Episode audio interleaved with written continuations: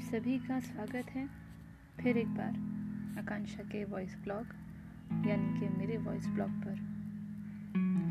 पिछली दफ़ा मैंने आपको एक कविता से रूबरू करवाया था। आज बारी आती है लेख की। लेख अक्सर छोटे, बड़े, हर तरह के होते हैं, पर यह वाला लेख थोड़ा छोटा है। पिछले ही दिनों लिखा गया है।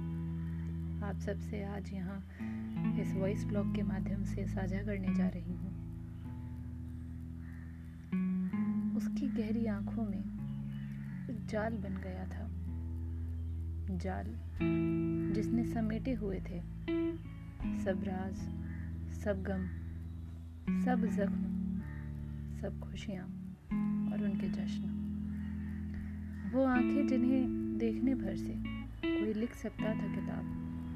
उसने उन आँखों में उसे रखा, जिसने उसे कुछ नहीं समझा। हम हमेशा अत्यंत निर्दय लोगों के प्यार में पड़ते हैं और हम टूटते हैं। हम टूटते हैं क्योंकि वो तोड़ते हैं और वो निर्दयी हैं, इसलिए वो दया नहीं करते। और हम टूट जाते हैं क्योंकि हम टूटने देते हैं खुद को। उसने खुद को टूटने दिया।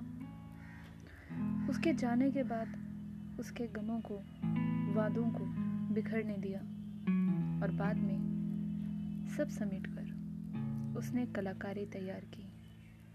उसने तैयार किया खुद को और उसकी महान कलाकारी का उदाहरण बनी उसकी आँखें।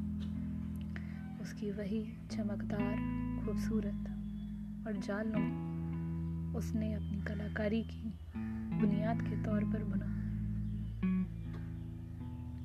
उम्मीद है, यह लेख आपको पसंद आया होगा।